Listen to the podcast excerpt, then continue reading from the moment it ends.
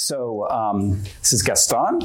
And hello, everyone. If you want to introduce yourself real quick. Sure, sure. Uh, my name is Gaston Silva. I'm a software engineer at Riot Games. Um, I've been doing engineering of different kinds for the past um, a little over ten years. Uh, and right now, my subject matter expertise is in web development. I'm a big enthusiast of open source software. Yep. And uh, I'm Steve Myers, and I'm uh, contributing full-time to a Bitcoin project called the Bitcoin Dev Kit, which is an open source library for building Bitcoin wallets, on-chain wallets. Um, I'm also a grantee from Square Crypto, so they're funding my open source work. So thank you very much, Square Crypto. Um, and I used to be an enterprise software developer uh, working on financial software. Um, my last place I worked was Disney, and um, now I do Bitcoin. So very excited about that. So we'll move on. So the first part is going to be, um, well, I just went the wrong way. Uh, So, oh, sorry, do you want to give your disclaimer? Yeah, big disclaimer. Nothing I do at Riot Games is related in any way to Bitcoin or crypto. I there's there's nothing I can say with regards to, to, to what Riot is doing. I'm here as a hobbyist and do not represent the opinions or intentions of my employer. Yeah, and, and to go along with that, when I was working at Disney and I wanted to work on Bitcoin and get paid to work on Bitcoin, they told me I couldn't, so I left Disney. so... So it's it's not, you know, a choice for everybody, but I'm just saying that it's very common for companies to have problems with people working on other people's software. Um, okay, so do you want to go I'll, on this yeah, part? Yeah, yeah, yeah okay. I'll, I'll, I'll take it. I'll, yeah. yeah. Um, so... How how many of the people here present are either software engineers or electrical engineers? Like, raise your hand if you are either one of those. So, okay, that's great. Nobody. So that's perfect, actually, because um, you you uh, well. So I was at the Miami conference Uh, this year, and uh, people is talking about nodes and full nodes and be your own bank and all these things. And and, and what I see is uh, people doesn't actually take the time first to make sure that, that people can understand what you're talking about. So we're we're we're gonna spend just like five minutes to kind of like cover a little bit of that. Um, so just oh, sorry, just oh yeah, you did. Yeah. So so we'll start with with something very basic. Okay. So we hear computers, nodes, servers. Uh, nodes of various various types. So, what's um, so? What if I tell you that what you're seeing on screen is correct? That's a computer, that's a server, and that's a Bitcoin node. Okay, so what's what's the difference then? So um, the difference is, well, a computer is just what everybody knows and has at home, a desktop computer. What's a server? So you say computer, turn it on twenty-four seven. If, if you don't turn it off and it's available to the world, that makes it a server. So it, it's, it's just that, that's a server. And then if you have a server that's running Bitcoin software, well, that's that's a Bitcoin server, a Bitcoin node. That's and so the, the, the long-winded way of saying a twenty-four seven computer running Bitcoin, but that's a Bitcoin node. And and so computers came come in different shapes and sizes as well. So we all know the desktop desktop uh, computer, but you can get something called a small form computer. These are relatively common. You might have used them without realizing, because uh, some businesses use them as their point of sale devices, and like sometimes they are just uh, strapped to the back of a monitor, or, or like when you're paying, it's hidden under the cashier's uh, register, or things like that. And then we have the Raspberry Pis that, if you're a techie, that's like, duh, Raspberry Pi, so everybody knows it. But no, it's, I mean, within the community, they are very popular. Outside of it, they are not. But that's that's just another computer that you can buy, and it's, it's small, and, and, and you can, you will see how it can be used. Um, And so, and then the next thing. So today we're gonna be talking about two different types of uh, Bitcoin nodes that you can have. Uh, there's what we call a full node and what we also call a pruned node. Regularly speaking, when when people say a Bitcoin node, they default to say, to a full node. That's that's the the, the, the default assumption that you're talking about a full node, uh, and and we'll we'll go well. I, I'm going to be focusing on on how to uh, we can have a full node at home, and then on the second half, Steve is going to show us how you can have a pruned node. And, and we'll, of course, we'll answer questions and compare them. Um, so, um, but but uh, the, the, this is this is the quick summary. Maybe you want to. Yeah, uh, yeah. So I can talk about the quick summary. That so another name for a full node is a, a full archival node, which basically means on your hard disk is going to be every single Bitcoin block that was ever mined from the Genesis block. The Genesis block being the block that was created by Satoshi as the very first block. So that's a full node. You have all that data and you validate all that data. Um, so therefore, you're going to need a lot more disk space on a full node, around three hundred fifty gigabytes plus, which means every block that gets created, you're not going to store it. Um, on the flip side, if you have a pruned node, you're only going to store the last, you know, maybe couple weeks of blocks, because if you're running your own wallet, Um, it's only going to track the blocks and the data that's relevant to your wallet. So if you have a full, that's the other difference. It, well, take the next step. So, so you either store all the blocks or you just store recent blocks. In both cases, you're still processing every block. So you're still checking the validity rules. You're still looking at every block. It's just whether you store it or not. So you're still validating all the rules if you're a pruned node. Um, the other big difference is if you're a pruned node, you're not necessarily serving that data to other nodes in the peer-to-peer network. So um, if you're a full node, you are. So if any other node connects to you, they can request any other block on the blockchain. While if you're a pruned node, you can obviously only serve recent blocks. So you're not quite as full a participant. You're not helping the network out quite as much. But it does save a lot of disk space, and it saves a lot of network bandwidth. So this is a valid thing to do if you have limited bandwidth or limited disk space. Um, the um, the other potential consideration you might have with a full node versus a pruned node, independent of your disk space or your network bandwidth, is what you can plug into it. So if you're going to run something like a B T C Pay Server, which is like a web store, you can do it on a pruned node or a full node, because you just need to know the data for your wallet for that web store. Um, similarly, if you're running a C node, uh, a C Lightning node, which is a you know a Lightning a node on the Lightning network, if you're familiar with Lightning, that actually will also work with either one. Um, the only one that needs a full node is L N D or eclair, which are two other implementations of Lightning nodes. They actually need, they just haven't, I guess, set it up yet to work with a pruned node. Um, so anyway, those are just some basic high-level differences between the full and the pruned node. Um, so now Gaston's going to talk about uh, mini servers and full node, mini server full nodes. Yeah, yeah. yeah.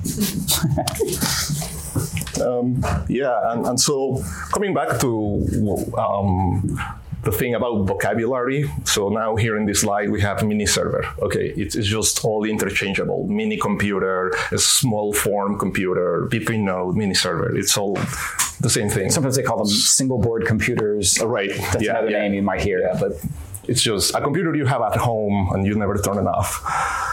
And, and so uh, here I have a, a small summary of um, generally speaking, what, what the differences are, because in each one of them, you can have your Bitcoin node. You can you can you can put the software there and have a Bitcoin node. It works on all of them. There's there's nothing uh, preventing you from doing it in any of these options. And so how how can you start thinking about what's best for you? And, and so that's what I'm trying to do here. Like, I'm not gonna tell you, um, you should totally buy a Raspberry Pi or a small form computer or go get a new desktop computer. Like, because there's no, there's no single right answer for everybody. And so here the objective is just to kind of put out there the uh, trade-offs. And so, Um, uh, oh, and I brought uh, just uh, one of these computers. So, so this this is this is what's a small small form uh, computer, and, and and these ones even have the, the holes to just uh, screw them in behind a monitor or a computer, and, and like people, and so people use them like for media centers or, or like uh, home uh, movie centers to store their photos and stuff like that. And so I'll I'll, I'll get into more a little more detail about these guys, but. But you can see one here. Um, the Raspberry Pi, that's that's the that's the little guy I just I just showed you on this slide, and and so so really the prices are relatively uh, similar. Like a, a Raspberry Pi, like the basic components that you need to set up your node, it's gonna run you for about three hundred dollars. If you wanna if you wanna add a few other options, it can run you up to four hundred fifty. Uh, with the small computers, um, range uh, starts about the same, two hundred eighty. All the way to nine hundred, and then with a regular home computer, you start a little higher for one hundred dollars, all the way to two thousand dollars, right? Okay, and so um, almost, and, and, and so there's a price difference. And then uh, setup difficulty. Uh, Raspberry Pis and small form computers like these are about the same. Difficulties is the same. Doing it on a desktop computer is significantly easier, um, partly because we all are used to these computers. Like they're not brand new for, for us. We've seen them before. Um, so, uh, and, and, and, and, and so, The the reason why I've showed you the two prices is because um, you're gonna, like if you go on YouTube or try to search information on the internet, you're gonna find people telling you, uh, oh, you should totally get a two terabytes uh, uh, hard drive, and you should get eight gigabytes of RAM. Like it's just it just makes sense, and it, it's presented as as the obvious thing to do, but it really isn't. Uh, it really is up to how much you need uh, to, to to to satisfy your needs. And I, I'll say if you if you, all, the thing you only care about is I want to run a Bitcoin node, and and that's it, then you don't need to spend the extra one hundred to one hundred fifty dollars. Uh, and so I, I can I can very comfortably say, uh, if you just wanna try it out and have your own Bitcoin node, three hundred dollars and you're good.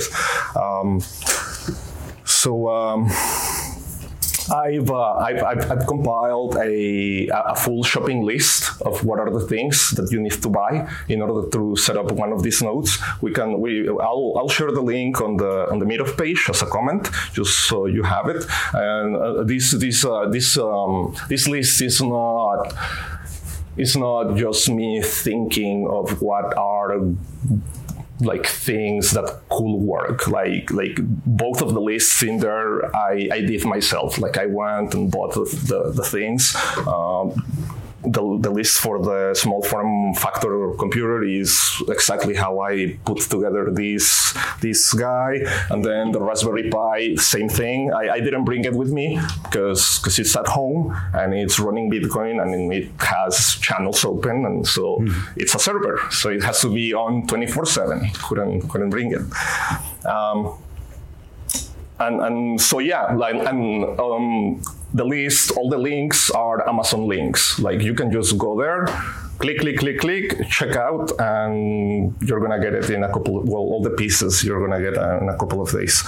Um, uh, I, I, so you probably saw me, I was messing with the iPad. I was trying to get a video up, up here, but couldn't, so. Uh, technical Maybe we can post it online. Maybe yeah, we can edit the right, web page or right. something. Yeah. So for now, I'll, I just use the, the thumbnail of. Um, so so this is so so if you go and buy the piece, well, buy the whole shopping list, um, you'll you're gonna get all of these things. That's that's what it looks like. And so so from the from the get go. There's there's an immediate trade-off that you are hearing that you are uh, taking here.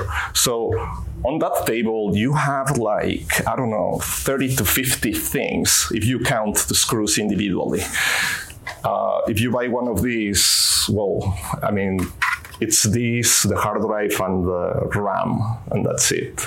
So that already, mm, it's uh, it's a thing to to think about, because um, because um, this is not hard, but. Well, if it's your first time and you're feeling a little, a little overwhelmed al- already by, you know, new concepts, Bitcoin, we haven't even gotten to the software and the hardware is all of this stuff already. Uh, maybe maybe this is a good option because uh, because uh, it can be easier. Um, um, The steps, so again, uh, the steps to buy one of these and put it together, it takes you less than five minutes. Um, the, the time it took me to put this together, even when I already knew all of the steps and had almost memorized all the things that needs to be done, even then it took me like twenty to twenty-five minutes to just like screw things in and put it together. Uh, I mean, it's not that much, twenty-five minutes, right? But um, when you're doing it the first time, like I did, um, it, it, I, I screwed um, the hard drive before I screwed something else, and then I couldn't connect something, and then have to disassemble and assemble again. And, I mean, it definitely feels like assembling IKEA furniture if you've never put together a computer. Um, and so then we, we get to the software uh, of, of this. Okay, so I have my hardware, I, I have everything I need. So now how do I get everything in, in there? Well, it turns out uh, today uh, is really easy because there's some amazing people out there doing fantastic work. The two, the two projects that I am I'm the most familiar with uh, is uh, get umbrel dot com and Raspblitz dot org. Um, I was I was planning on like maybe putting together like a tutorial on how to do this for you guys, but, but the, the truth is that it, it was kind of pointless because it's so easy that you just go to the website and follow like two or three screens and you're done. And so I, I'd rather just send you to the, to the original source of information. Like, okay, I have all my hardware. Okay, now just go to that website and you, they're gonna, so the general steps are um, like, for example, for, for this guy, you get a U S B, you connect it to a desktop, desktop computer that you might have. Uh, it's gonna ask you to download two pieces of software. Uh, you're gonna use one of them to put the other one on the U S B drive. So basically you just use a special software to put more software in that U S B drive. You plug it in and you turn it on. And, and, and, and that's basically it, because because once, um, once you do that, you're gonna get a, on your screen, a sort of a wizard that's gonna tell you, oh, thank you for downloading the software. I'm gonna help you, and then you just keep clicking yes and okay, and put your password, and and and, and that's it. That's it. So uh, here, here's the, the biggest trade-off between, you know, doing something like this and doing something like this. If you get a Raspberry Pi, the hardware is a little a little harder, just just because. You have all these pieces. You gotta put it together. Once you've put it, you, you've you've done it. The software part is a little easier because because it's just what I told you. Plug it in, turn it on, you're done. Um, when you do something like this, there's a, an extra step uh, that can be a little intimidating because uh, because this this this um this is this come empty. It's blank. Doesn't have. It's not like when you buy a computer that has Windows or um, iOS. It's it's blank. So you need to put a operating system first, uh, which it's gonna be a Linux uh, uh, operating system. And so so like I get it. Like oftentimes just the. The, the, the pronunciation of the word Linux is already like, oh, mm, yeah, no. And and so, yeah, that's the trade-off. But the hardware part is easier. So it's kind of like pick your poison kind of thing. Um, and so um, that's, um, that's, that's, that's what I have for you um, today. Um, if there are any questions, feel free to uh, message me on, I don't know, Twitter or Telegram. We're going to give our contact details uh, towards the end. Yeah. Um, but yeah, if, if you want me to help you set up a node, I'll gladly um, do it with you or even for you if you if, if you want a node. That's a good point. If we get enough people who want to set up a node, we could probably all get together somewhere, bring yeah. your hardware, bring your laptops, and we just do it. So yep. keep that in mind if anybody wants to put one together themselves. Yes, yes. Yeah. All right, uh, great. So I'll take it from here. So I'm going to talk about the easier and a little more complicated way. Um, So just assume, I assume everybody has access to a, just a general purpose computer. That could be a Windows box, could be a Mac, laptop, anything. Um, doesn't even have to be super powerful or even have a huge amount of disk space. So this laptop is just a, a typical MacBook. Um, that, um, so that's the easy part. You just, you ha- it's a box you probably have already, or maybe one you one of your old boxes. The hard part is I'm going to show you the steps you need to go through if you want to actually validate that the software you're downloading and installing is the one that's signed by the original um, Bitcoin Core developers. So um, this is sort of an extra step. So this is, this is more... Um, I guess I should start by saying I don't recommend everybody run a full node on their laptops. It's probably better, and in fact, at home, I don't run it on my laptop generally. I run it on a dedicated single board computer that's only running Bitcoin. Um, one of the trade-offs is if you run Bitcoin software on a laptop that you're doing other things with, it's significantly harder to say it's secure because you're running all these other programs, you're surfing the web, you're downloading miscellaneous things. Um, it's open on all sorts of ports.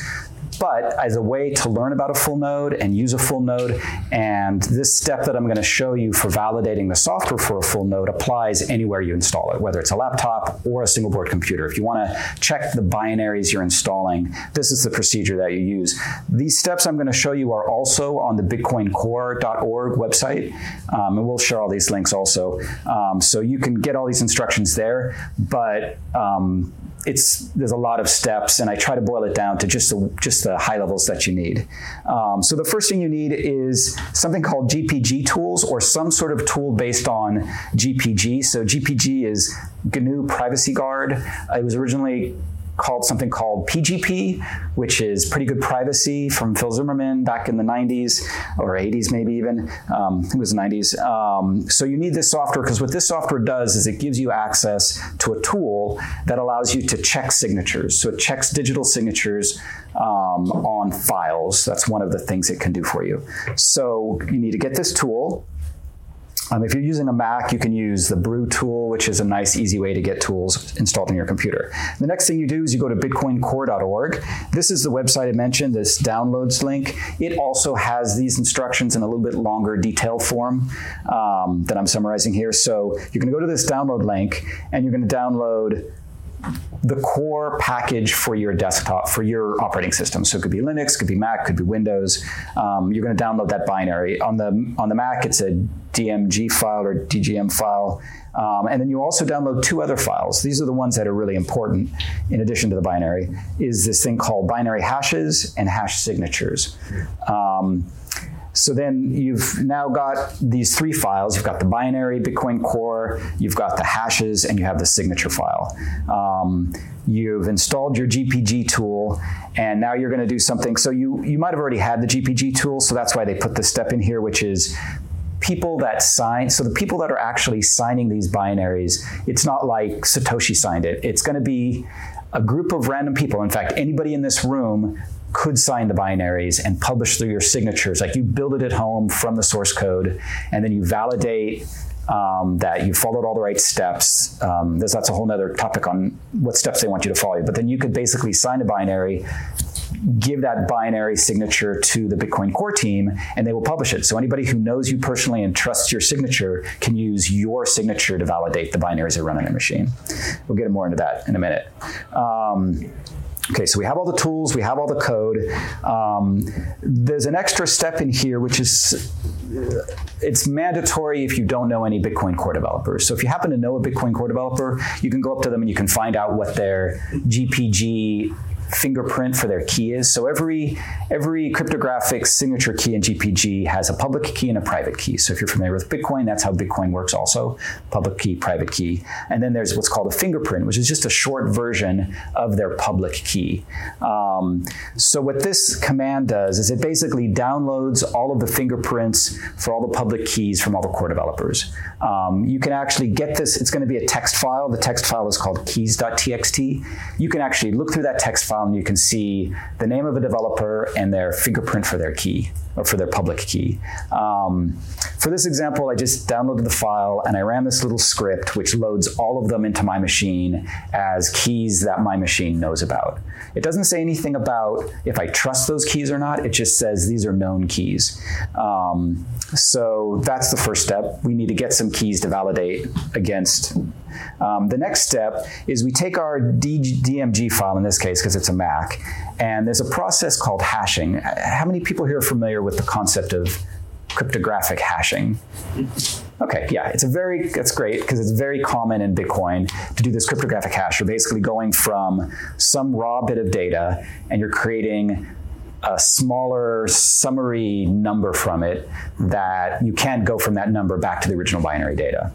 Um, so one-way hash. So what you're doing is you're taking this file you downloaded, you're creating its cryptographic hash. The file, the command you're using for that is this thing called S H A sum. So um, what it's doing is it's actually, in this file that we downloaded, we downloaded this S H A two fifty-six sum file. It's got the name of the file we're checking, and then it's got what the checksum should be, what the cryptographic checksum should be on that file. So this is just checking that in our in our file, this S H A two fifty-six sum file, it matches the binary we downloaded. So it doesn't say anything about whether it's the right checksum. I mean, it's, it's saying this is the checksum it should be. Um, but there's no signatures involved yet. All we've done is we've taken our binary, we've computed the checksum, and we've made sure the checksum of our file matches the checksum in this file, this S H A two fifty-six sum file, sums file. Um, and what you're going to see is you're going to see a message like this. So I'm downloading, this is, um, I believe it's the latest, should be the latest version. There might be a dot one version, but this is version twenty-two of Bitcoin. Um, it's the one that's going to eventually support Taproot. So you should, if you already have a node, please upgrade it. Um, And then, so okay, so now we, we validated that our binary file matches the checksum in this checksum file. Um, now what we're gonna do is we're gonna use G P G verify, and we're gonna, in this other file, so there's another file here called S H A two fifty-six sums dot A S C. And all that file contains, um, actually I'll show you what it contains. Um, uh, So first I'll show you the sums file. So what this is, it's just a bunch of different binaries that are published by the Bitcoin Core team and what their checksums should be. So this is the checksum. These are for different operating systems, things like that. Um, so when you when you do that first command I just showed you, it's going to show you a bunch of errors because all those files, you don't have all these files when you're doing the check. But the one file that you downloaded, whether it's for P C or Linux or whatever, will show okay, like it, it passed. Um, Then, I know that was really small, just an eye test there. Um, the next file, let's see if I can make it bigger. Oh, I don't want to do that, sorry. Um,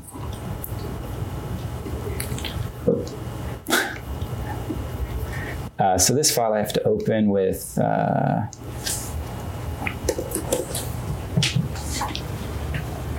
So this file basically has a bunch of signatures in it, and that's all it has, just a bunch of signatures. These are signatures created by the G P G tool, by all the people who made a build of Bitcoin and validated what the checksum should be. So if we then run this other command here, this G P G verify, it's going to basically take each of those signatures that were produced by these people out there, and it's going to check that that other file, that S H A sum two fifty-six, that the one that actually had the checksum in it, that that, that file was signed by these people. So it's not, it's sort of an indirection. You're, you're checking, you're just, they, they didn't sign the binary file, they signed the file that had the checksum for the binary file. It's it's a bit of a thing, but um, but you'll see this a lot for security software where you do a checksum and you get a signature of the checksum. So in this case, um, I just pulled out one of the outputs from this command, and this just shows one of these developers, this person, Michael Ford. Um, he goes by Fanquake, if you've seen him out there, in the, is one of the core developers. And his fingerprint is E seventy-seven, so if, if I actually happen to know um, Michael Ford, I could ask him what the checksum was for his public for his public key. He would tell me this this fingerprint, and then I would see when I ran this command that he did sign that binary. So that's that's this, the the fun of checking your binaries, and this could apply to Bitcoin, it could apply to a Lightning binary, it could apply to any binaries out there. Yes? Why, why should I do this? Why is this important? Very good question. So the reason you're doing all of this is, even though you're downloading it over H T T P on a well-known website, you don't know for sure there isn't some man-in-the-middle attack, that somebody spoofed that I P, spoofed that certificate on their H T T P website, and gave you a bogus download. And if you download a Bitcoin, any Bitcoin software or any security-related software that hasn't been You have, that hasn't been signed with a validated signature, there is that chance somebody could insert malware into it and basically steal your Bitcoin. So I'm not saying it's likely, it's pretty unlikely, but it's a good thing to understand how to do. If you ever were working at a company, or you did happen to have a lot of Bitcoin that you needed to secure, you should understand this process to validate the signatures on the binaries that you use. Okay, so So now we've downloaded our binaries, and there's one extra little step if you're using a Mac that I thought I would just throw in here.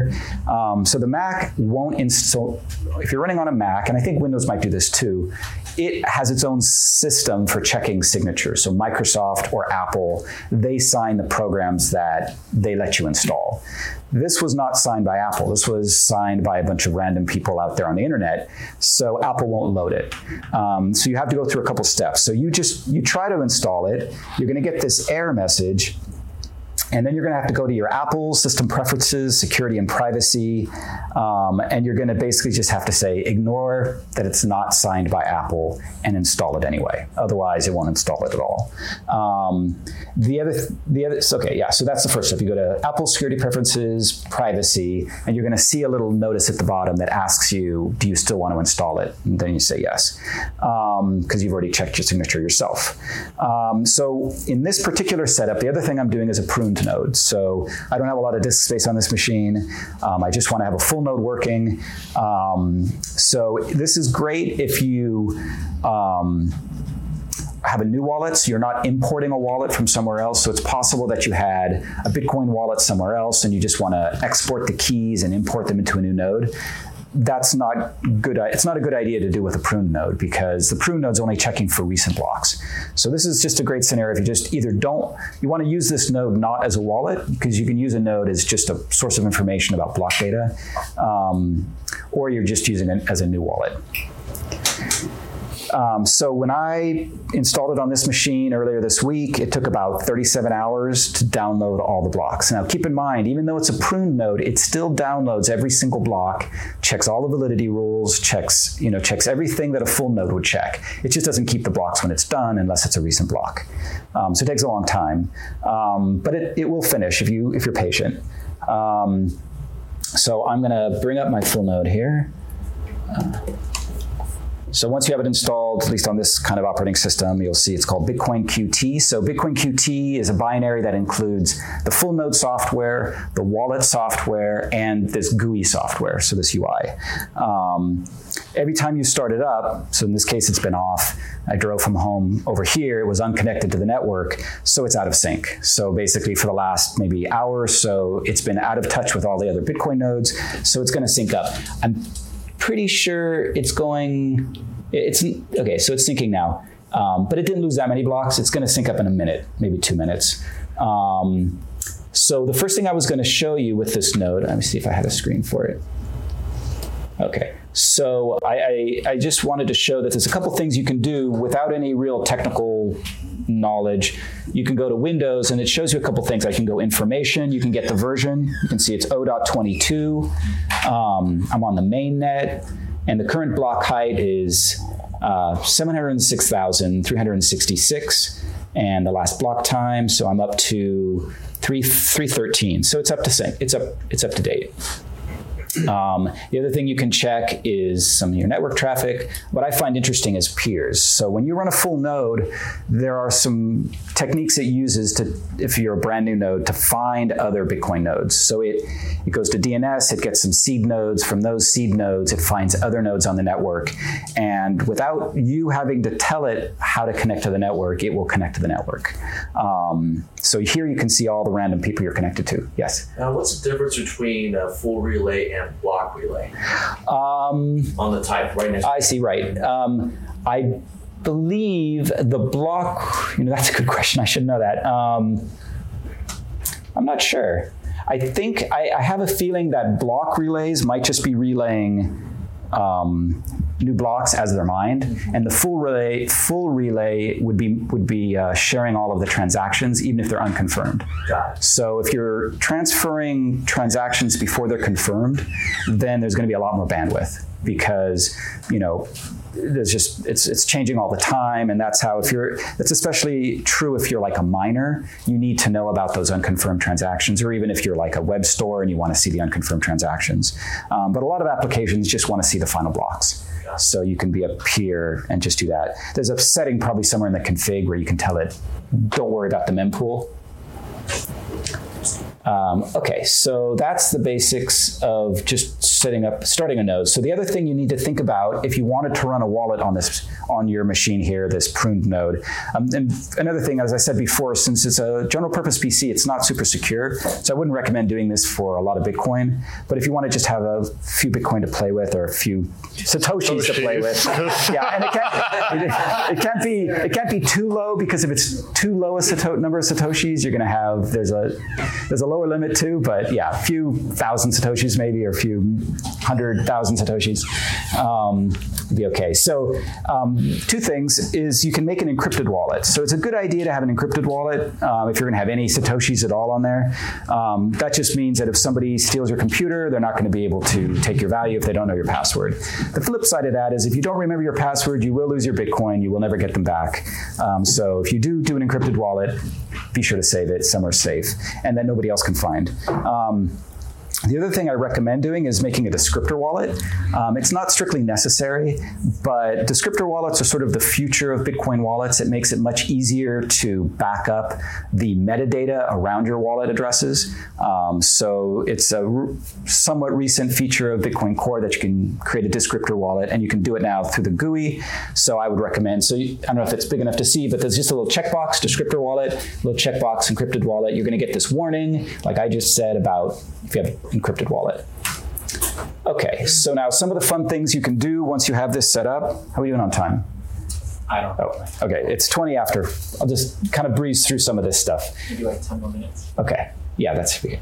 Um, so you have various options when you um, set up your wallet. Well, one thing you should know how to do is back it up. So there's just a simple command here, file backup wallet. That just creates a, still encrypted, but just a backup file that you can, you know, then save. It's just a, it's a safer way than just doing a normal backup. Like it, it makes sure that there's no current changes happening in the wallet. It makes a backup file for you.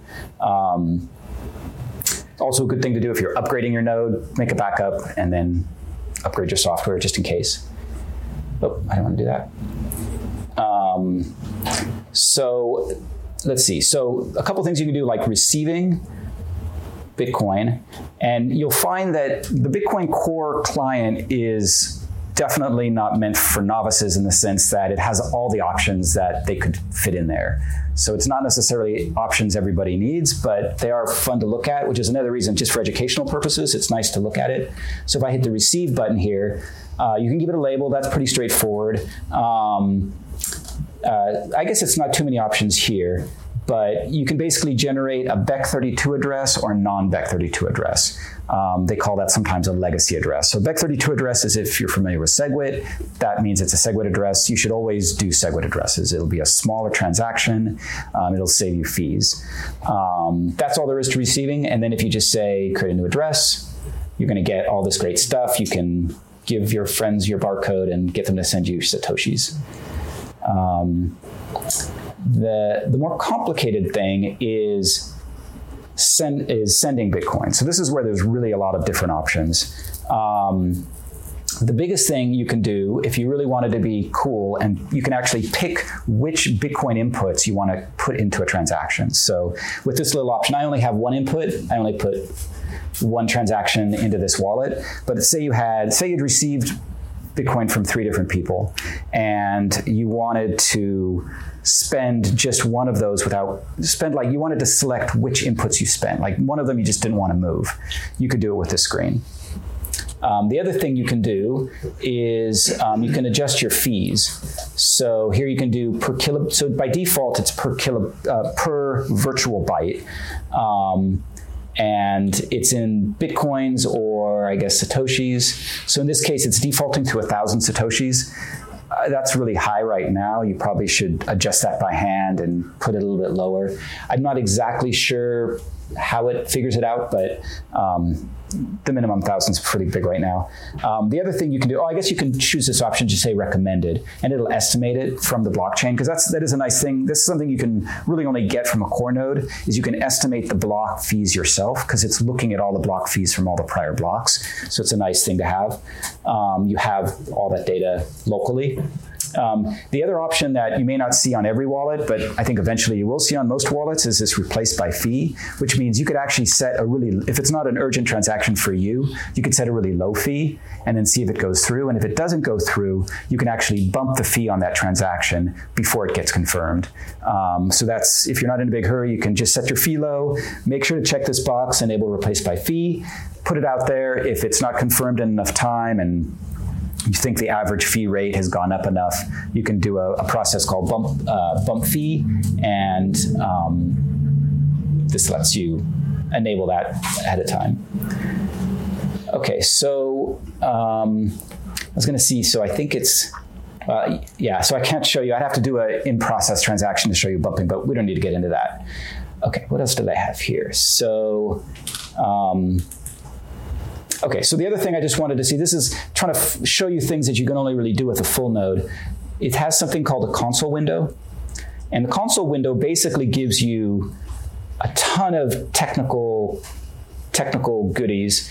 Um, I'll just talk them through. One of the things is you can do list descriptors. I'll show you that one because it's fun. Um, so if you go list descriptors, it's going to show you the descriptors for your wallet. It's pretty, looks pretty tech, techy, but essentially the critical thing is this line. And what it's doing is for your for this wallet we just created, this covers both the public key for that wallet as well as the type of addresses it can create. Um, and it shows that it's got a, this dash zero means it's your receive wallet. And then there's also a dash one or slash one. So that's your change addresses. So in most cases, you probably won't need this, but if you are, if you do want to restore your wallet to another um, piece of software, you do need this kind of information about the um, H D path, they call it, and the the um, the type of scripts that are being created. So in this case, it's a witness public key hash script, but your wallet on Bitcoin Core will actually do all the script types, whatever you want. Um, and then the other ones. Um, you can do get new address. So if you wanted to get a new address of one of these other types, you can do that from here. You can say get a, a pay to script pay to script hash of a SegWit address, these various options. Um, if you wanted to get information about the blockchain, you can also do that. You can get the blocks. Um, this is another interesting one. You can say soft fork. So um, so get blockchain info is sort of a catch-all for a bunch of different blockchain data. And one of the interesting things you can see on this, so, you know, there was recently the Taproot activation. You can actually see via this screen that the soft fork called Taproot um, is locked in. So that means all the miners agreed to lock this in, um, and, but it's not activated yet. So it says minimum activation type. So this is basically, you can learn yourself from the Bitcoin blockchain when Taproot's going to activate. It's going to activate at seven oh nine, six thirty-two, um, and it's not activated, so it's false. So if you have a full node running, you can actually walk, watch Taproot activate in a month or so. So that's pretty cool. Um, You can also find out the difficulty. Uh, There's this command called list banned. Since you're talking to all these peers, it is possible for your node to just decide to ban one of your peers because it's given you bad transaction data. Um, so there could be a list there.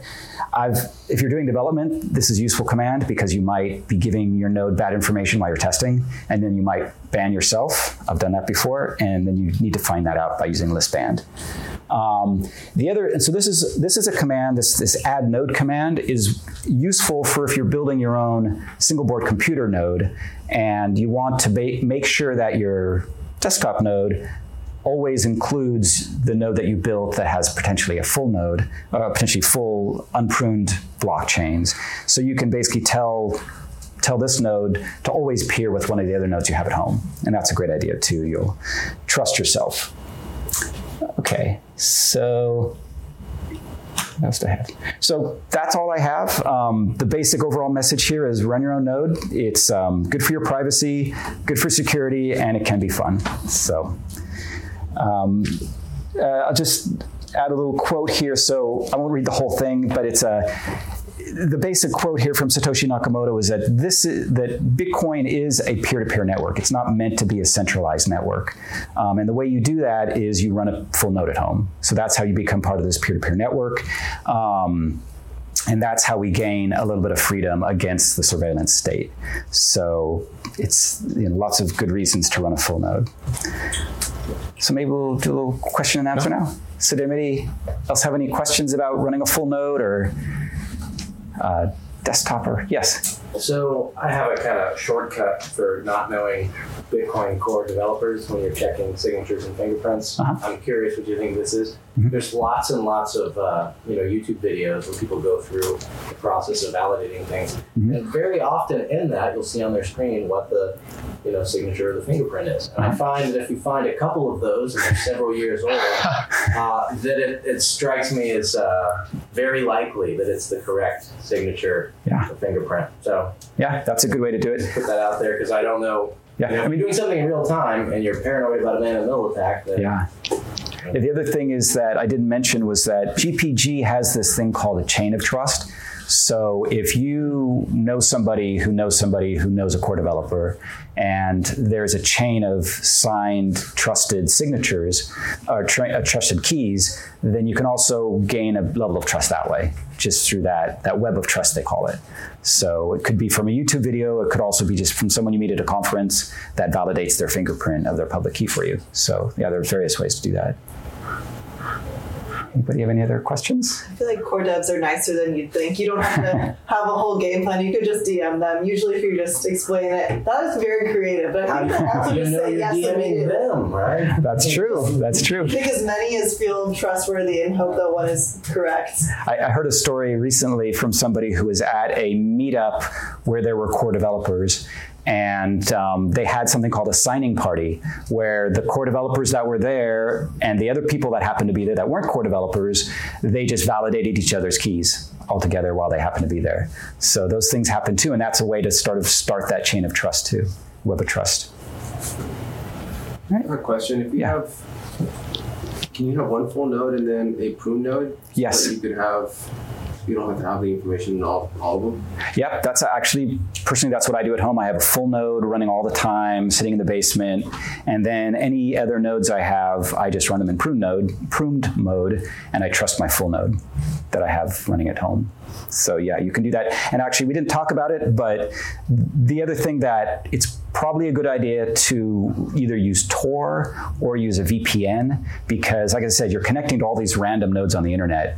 They're going to get your I S P address. They're going to know they're connected to someone. So it's not, you kind of have to assume that your I S P now knows you're running Bitcoin. If you want to avoid that situation, it's better. There's some configurations you can do before you even start your full node to tell it to connect. You can set up a, a Tor relay or Tor node on your same machine, and then have your Bitcoin node do all of its communications through that Tor node.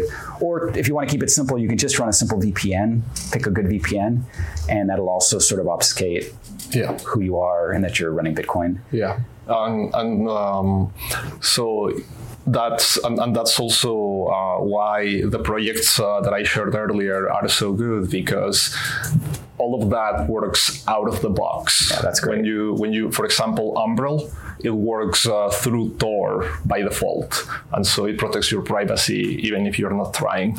Yeah, it will take longer to download over Tor, probably yeah. a lot longer. But yeah. And then to have a kind of a combo deal, you can set up a full node completely on Tor, get it all synced up, and then you have a prune node like this. You tell this, you can also tell your prune node to only connect to your node, to not try to connect yeah. out to the internet, only connect to your node, potentially over Tor also, in case you're traveling. Yeah. So that's another great way to mix and match pruned and non-pruned nodes. Uh, uh, syncing, syncing the Raspberry Pi with Umbrel mm-hmm. over Tor, it took me a little over a week. Okay, that's not too bad. I would, that's yeah. not terrible. Yeah, pretty good. And is there a different setup if you're just setting up one node as to you're setting up ten or twenty? Is the software different? Or, I mean, is the setup No, different? it's it's pretty much the same. The only difference really, I mean, the primary difference is, you know, if you're configuring to use Tor or not use Tor, if you're configuring to connect to your own nodes, um, and then if you're yeah pruned or not pruned is a big difference. And is there a difference in how much more it'll mine if if you get more expensive hardware? Or well, these so these nodes won't do any mining. So this is not set up for mining. It's really just set up for syncing the blocks that are created by yeah. other miners.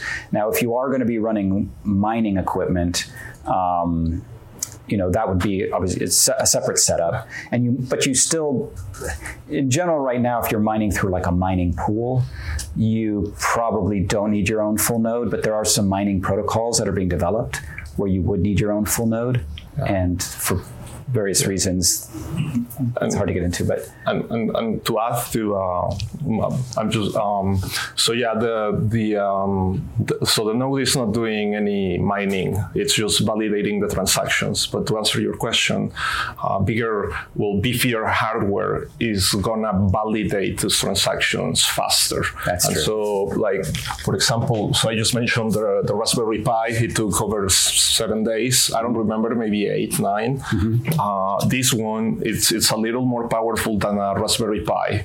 Uh, not like a whole lot, maybe thirty, forty percent. Uh, and same thing, Umbrel over Tor. Uh, it took under seventy-two hours to sync, a little less than three days. Yeah. So so even just that extra power pretty much cutting half the, the time it took to sync. So it, it does affect, but you know, um, maybe seven days versus three days doesn't really matter. Yeah, and once you're synced up, as long as you stay connected, you know, you, you don't, it doesn't take much because, you know, you're getting a new block every ten minutes. Sorry, there was a question up here first and then. Um, I can't remember it. Okay, we can come back. We can come back. Yeah, it's about, you know, the downloading everything before we can even get to Tor. Um, Does like the routers with the V P Ns in it like mm-hmm. slow down the process it process of uh, that's a good it, so the what I've found is the bandwidth, like for a typical person in a Western country that has cable modem or something, bandwidth's not really the bottleneck. So if you're going through a V P N or you're going through Tor even, it's not really the biggest bottleneck. It's actually C P U power, as Gaston was just saying. Yeah. It's doing a lot of cryptographic validation on twelve years worth of data, you know, gigabytes worth of data. That's actually where it takes a lot of time. So the bandwidth, if you're running on a V P N or you're running on Tor, you're running on some sort of even a somewhat smaller internet connection, that's probably not going to be the thing slowing you down. Yeah. It'll probably be your C P U. Yep. Um, and, and, and to, to highlight the, the impact of power, uh, so the Raspberry Pi, That that's a board that comes with a quad-core C P U. So it's like, okay, so it has four cores. Sounds fast, right? But they run at one point five gigahertz. This guy has only two cores, but each core runs at two point five gigahertz. So so just the raw power of the C P U is what sped it up. Okay. Yeah. Yeah. You have a question? Um, yeah, one thing I was just going to say was I think the point that you guys had about everybody's use cases being different right. was a good one. And I like the emphasis on hardware. But there's also other options depending on your use case. So um, B T C Pay Server came up at one point, mm-hmm. and we were working with activists recently. We have hardware with us, but for most people, you could do what's called a Luna node too, and that costs about ten bucks a month if you aren't ready to take the plunge right away, or if you don't need to run a full node right away, I would encourage it. But Um, say you are just trying to raise money for your nonprofit or initiative, or trying to open up a pizza shop, or whatever the case may be. Um, there are other options that if you can't get the hardware right away, or you don't know what to trust, I think Raspblitz is a great one. Um, but there's also more available yeah. out there. So that's like a cloud-hosted sort of one? Exactly. Yeah. yeah. There, I mean, there's many options. True. They just happen to support the project, so we use yeah. them. No, I mean, that's, they give us free access. That's a good point. You can actually, and you can get a cloud node, I mean, especially for a prune node too, where a lot of times if you're on a cloud node, you need gigs and gigs of data. That's expensive. But for a prune node, you can definitely run it in the cloud. It's probably a great way to get started. You can you can create a, you know, you can get a, a cloud-hosted little computer running Linux for pretty cheap.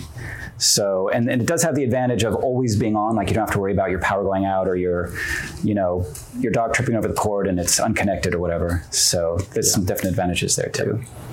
Um, I, I can't avoid to let the Maxi in me get out of it and say, yeah, that's a great idea as a pedagogic, pedagogical tool to yeah. learn. Yeah. But if you do that, that's not peer-to-peer. I'm with right. you. I'm with you. But not everybody, I mean, it depends where you live in the world, right? right. Not everybody, yeah. if so say, yeah. oh, we are in China, if someone was yeah, you can, you can, yeah, having a three hundred dollars gadget on the living room, it's, it's yeah. as, as, just as much as having a gold bar on the floor, right? Absolutely. And yeah. you know, there are physical risks if you have some of this stuff in yeah. certain countries. So, you know, your privacy, I think, is dependent on where you are. But I'm, I'm totally with you. If I can, you can, yeah. this is the way to go. If not, there are yeah, right. risks. Yeah, yeah.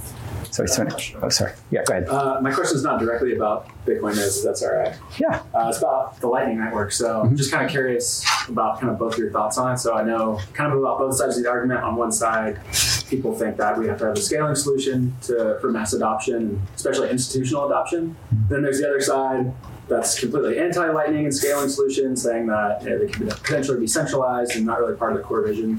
I know some of the people are core devs too, so mm-hmm. just kind of curious where you guys fall. Which side of uh, I, I, I'm willing to give you my um, opinion based on the limited lo- knowledge that I have, because I'm far, far from being like expert on Lightning or the alternatives. But um, with the little I know, I'll say that Um, yeah, Lightning is the most popular solution for Bitcoin right now, but it doesn't mean that it's going to be the only scaling solution forever. And it, I, I wouldn't be shocked if one or two years from now, somebody comes up with something different that causes uh, Lightning Network to, um, you know, um, sail into the sunset. Sure. For like, I mean, it could happen. I, I wouldn't be shocked. Uh, I, I don't, I'm not saying it'll happen. Like, maybe it won't. Maybe we'll have Lightning for the next ten years. I, I don't know, but but but I'm not. Um, I'm not too uh, concerned about uh, the destiny of the network being sealed now with Lightning Network. Right. Yeah. Do you, do you think scaling solutions are necessary? Oh, yeah, for sure. Yeah, for sure. Yeah, I also think all the options are good. And the important thing is that the core network, I mean, the, the base layer one network has to be distributed. It has to be censorship resistant. It has to have all those properties. It is going to get more expensive. The fees will go up. So we do need scaling solutions. And I think all scaling solutions need to be tried, and and and we'll probably end up in a world where we have multiple of them. Some of them are going to be like, one scaling solution is literally to have a custodial bank. One, because you know, one solution will be have Lightning. There's going to be side chains. There's going to be all these options. I think the non-custodial ones are obviously better, but all these things are going to help scale the network, and they're all necessary. So it's all good. Yeah. Yes. So going back to the use case scenario, let's say we were in China, who mm-hmm. is, at my last check, banned all Bitcoin transactions. I don't know if they've changed their mind. I don't know. I don't check the news that often. Uh, let's say we've got our full node set up, you know, and we're in China and have some plausible reason that we would have that sort of network traffic. Uh, in your mind, would you feel comfortable just continuing on, you know, yawn, whatever you say, you know, Uh, Chinese government, no, and just keep keep doing your Bitcoin transactions? Do you feel like that would give you the level of, you know, privacy, security, censorship resistance that think, you wouldn't yeah. you wouldn't feel like, uh-oh, like I'm not doing what I'm doing. I think in any country like that, you have to be running a V P N or Tor or both. I think it's, you know, you're very, very obviously running Bitcoin if you're not doing those things. Yeah. So there's a lot of countries. It's not just China. There's India. There's, um, you know, other countries that don't like Bitcoin. And I think it's a good idea, including this country. Who knows what's going to happen in the future? And, and yeah. anything that's recorded on the internet, such as your traffic patterns, will be recorded forever. So it's not a bad idea to think, even if you're not doing anything that's worrisome now, it could be worrisome later. So it's not a bad idea to just take those precautions. And V P Ns are cheap. It's, I'm not sure how much I recommend them because they're not all great. Some of them are just as surveillance as anything else. But um, Tor is pretty easy to run, so it's a good thing to run. Um, but yeah, I would say probably everybody should at least be thinking ahead that maybe it won't be, even in this country, something that you want to publicize that you're running. So a good idea to run Tor. Dirty money goes through your Lightning node. Unbeknownst Possibly, it could happen. Yeah. Someone decides to charge you as a middleman in that. Yeah, I mean, I yeah, it doesn't. Who knows what the pretext will be? But yeah, there could be anything like that. So yeah, and yeah, that's it. So I'm sorry. Behind. In- well, this will be the last question. Okay, sorry. Yeah. Um, you know, I so I, I guess twenty-two point oh it, it now supports I two P. Yes, um, that's a good point. I, have have you? Are you able to configure your Bitcoin Core to run through I two P? Do you have any, yeah. do you have any recommendations? I haven't tried I two P. I know that it's a new option. There's another option also called C J D N S. Um, and those are two new options in addition to Tor. Um, I think I've only read about them. I've never tried them, so I can't say how well they work. I know that part of what you're looking for from a secure connection is you want to be in the biggest crowd. So, um, you know, Tor is a pretty big network, so you have a bit more non- anonymity there. If you're running something like I two P or whatever it's called, the I two P protocol, you might have a smaller network that you're a part of, so that could be a concern. But I think those options are all good, and it's probably even worth trying to connect to multiple of them. That's probably your best option if you if you're trying to be really anonymous. Uh, the full node can talk on multiple protocols, and it can talk, you know, on you can connect to peers on all those networks. So do you know how to do that? Um, I've only tried setting up with Tor, but um, if you're interested, contact me and we can try to figure out the commands. I'm sure there's a way to set it up in the config file. Oh, we didn't show the slide. We, Which slide? For uh, if people want to. Oh yeah, yeah. So we'll, we'll put all our information. Actually, our information, our, our Twitter information is already on the Bitcoin uh, on the uh, Bitcoin uh, BitDevs L A website for this meetup. So you can find our Twitter stuff there. Um, we'll put them here too. Is there a telegram here? We don't have a telegram. Yeah, we have like do we? A, oh, Southern California. Southern yeah. Cal Bitcoin Telegram group. Gotcha. Yeah. It was it like started in L A and then O C people joined and then S D people joined. So it's, like a, it's a giant party in there. Yeah. So it's a good one to. I think the S D people. Yeah. Yeah. So we'll check that one too. Let's stop there. Okay. All right, guys. Let's give them a hand.